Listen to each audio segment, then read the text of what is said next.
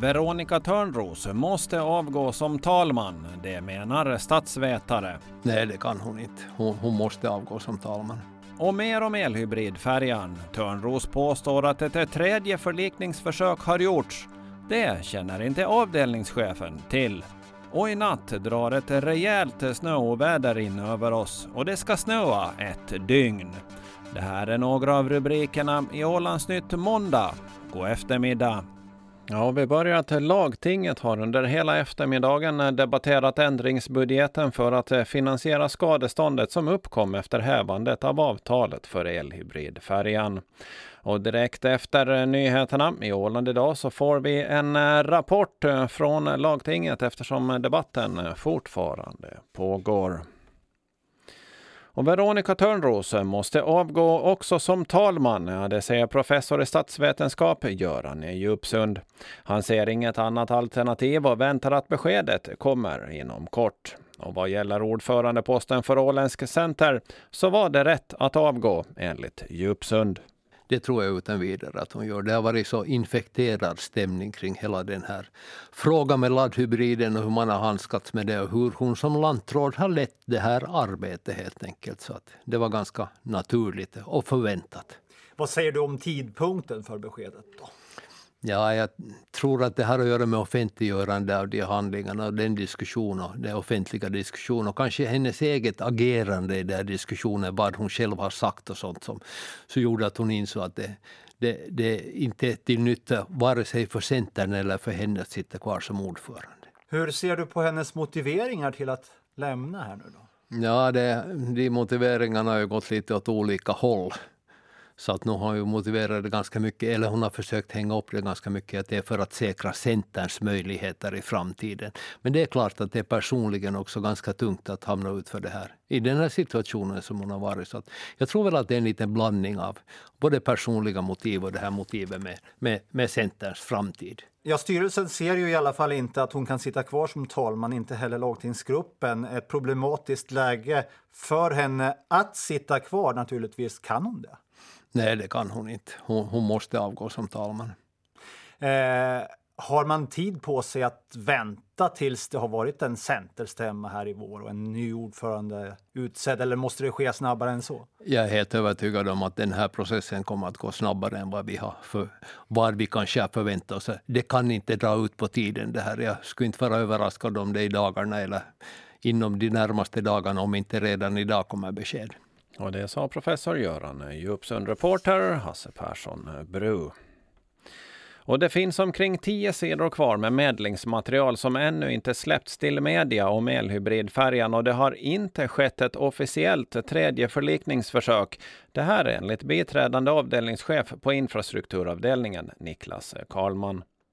I torsdags släpptes omkring 60 sidor material i ärendet. Det nämns bland annat två förlikningsförsök och ett potentiellt eh, skadestånd på 11 miljoner euro.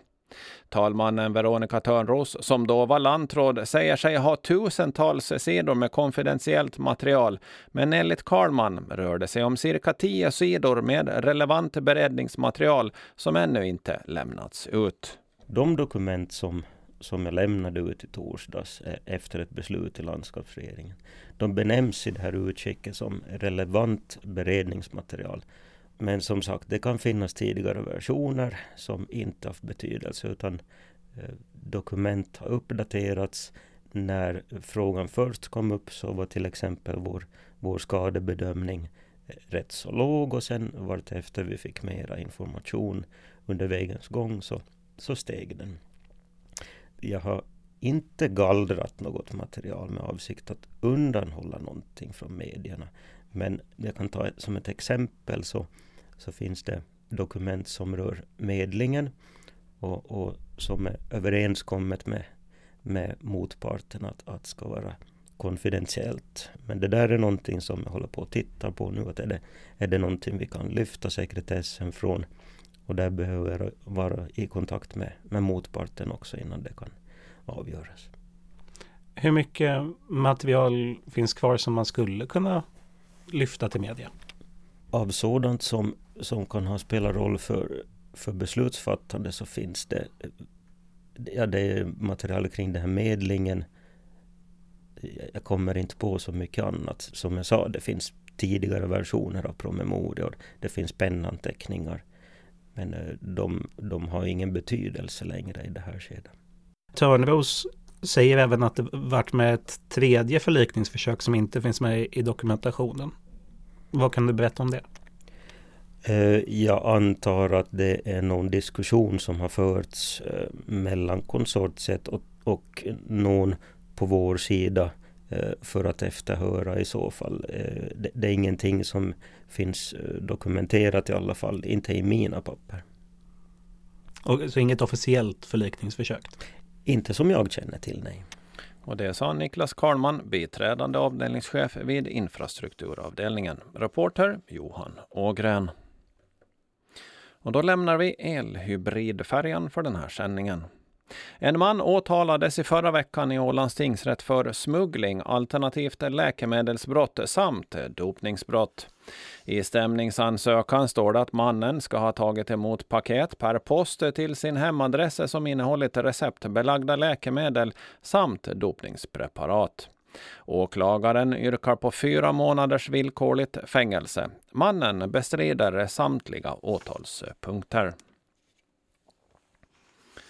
Sport och fotboll. Styrbjörn Oskarsson har tagit över som TF-ordförande för Finlands bollförbunds domarutskott.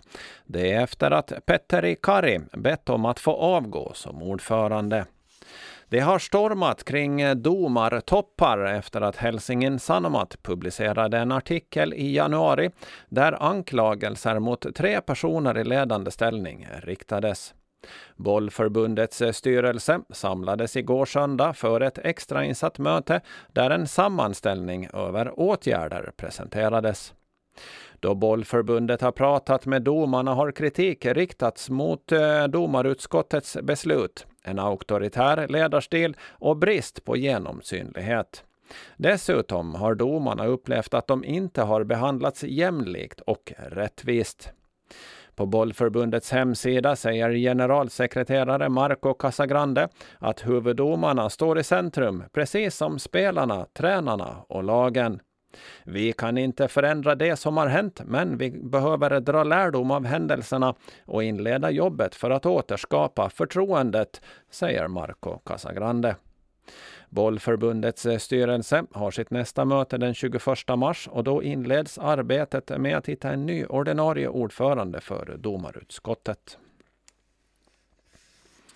Och ett eh, trafikmeddelande. MS Östern på Enklingelinjen kan för tillfället endast lasta personbilar och eh, paketbilar på max 3,5 ton i Kumlinge och det här på grund av för mycket is i hamnen. Det meddelar Ålandstrafiken.